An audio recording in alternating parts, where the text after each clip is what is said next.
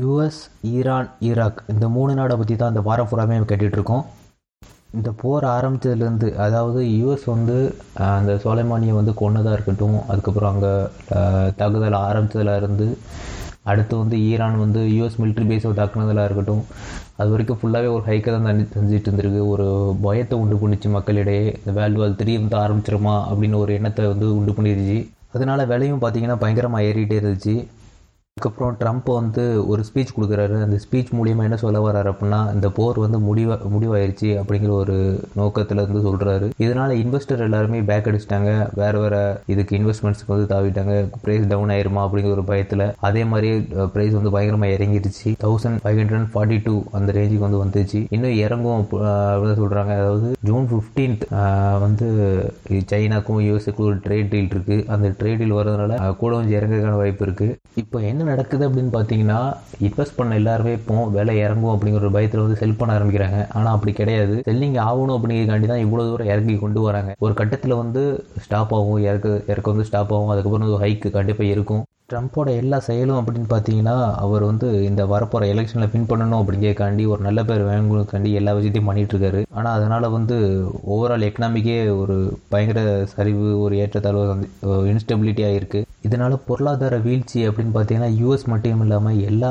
இந்த கண்ட்ரீஸ்லையுமே வந்து அந்த தாக்கம் இருக்குது. டெக்னிக்கல் அனாலிசிஸ் அப்படின்னு எடுத்து பார்த்தோம் அப்படின்னா, ஒரு 5-year மூவிங் ஆவரேஜ் எடுத்து பார்த்ததில் இந்த ஜனவரி மாதம் தான் ஒரு கை கொடுத்ததுனால அந்த கிராஸ் ஓவர் வந்து இப்போ தான் ஆகிறதுக்கு ஸ்டார்ட் ஆகுது. அதாவது கிராஸ் ஓவர்னால் ஒரு மார்க்கெட்டில் ஒரு சேஞ்ச் ஆகிறதுக்கான ஒரு அறிகுறி. அதாவது அந்த இண்டிகேஷன் என்ன சொல்லுது அப்படின்னா, இப்போ தான் வந்து ப்ரைஸ் வந்து ஹைக் ஆகிறதுக்கும், அதாவது ஏறதுக்கான ஸ்டார்ட் ஆக ஆரம்பிச்சிருக்கு அப்படிங்கிற ஒரு அறிகுறி தான் அது. அது எவ்வளோ நாள் நீடிக்கும் அப்படின்னு பார்த்தீங்கன்னா, ஒரு 3 இல்லை 4 மாதம் வந்து நீடிக்கும். இந்த மாதம், அதாவது ஜனவரி மாதம் அப்படின்னு பார்த்தீங்கன்னா, அந்த ஜனவரி மாதத்தோட கேண்டில்ஸ்டிக் பார்த்தீங்கன்னா 3 கன்சிக்யூட்டிவ் ஹைக்குக்கு அப்புறம் வந்து இந்த கேண்டில்ஸ்டிக் வந்து ஒரு கரெக்ஷன் லெவலுக்கு வர ஆரம்பிக்குது. அவர் டவுன் சைட் இருக்குது கரெக்டாக. அது மாதிரி அதோட அப்பர் டெயில் பார்த்தீங்கன்னா ரொம்ப ஹையாக இருக்குது. இதை எது இண்டிகேட் பண்ணுது அப்படின்னா, இன்னும் ஹைக் ஆகிறதுக்கு அதிக வாய்ப்பு இருக்குது. அதாவது பழைய ரேஞ்சுக்கு, அதாவது 1550 இல்லைன்னா ஒரு 600 போகிறதுக்கான வாய்ப்புகள் வந்து அதிகம் இந்த ஜனவரி மாதத்துக்குள்ளேயே. அது நடக்கிறதுக்காக என்ன நடக்கலாம், என்ன விஷயம் நடக்கலாம். அதே சமயம் டவுன் சைட் ஆகிறதுக்கு அதிக வாய்ப்பு இருக்குது. 3 கன்சிக்யூட்டிவ் ஹைக் கொடுத்ததுக்கப்புறம் கேண்டில்ஸ்டிக் வந்து ஒரு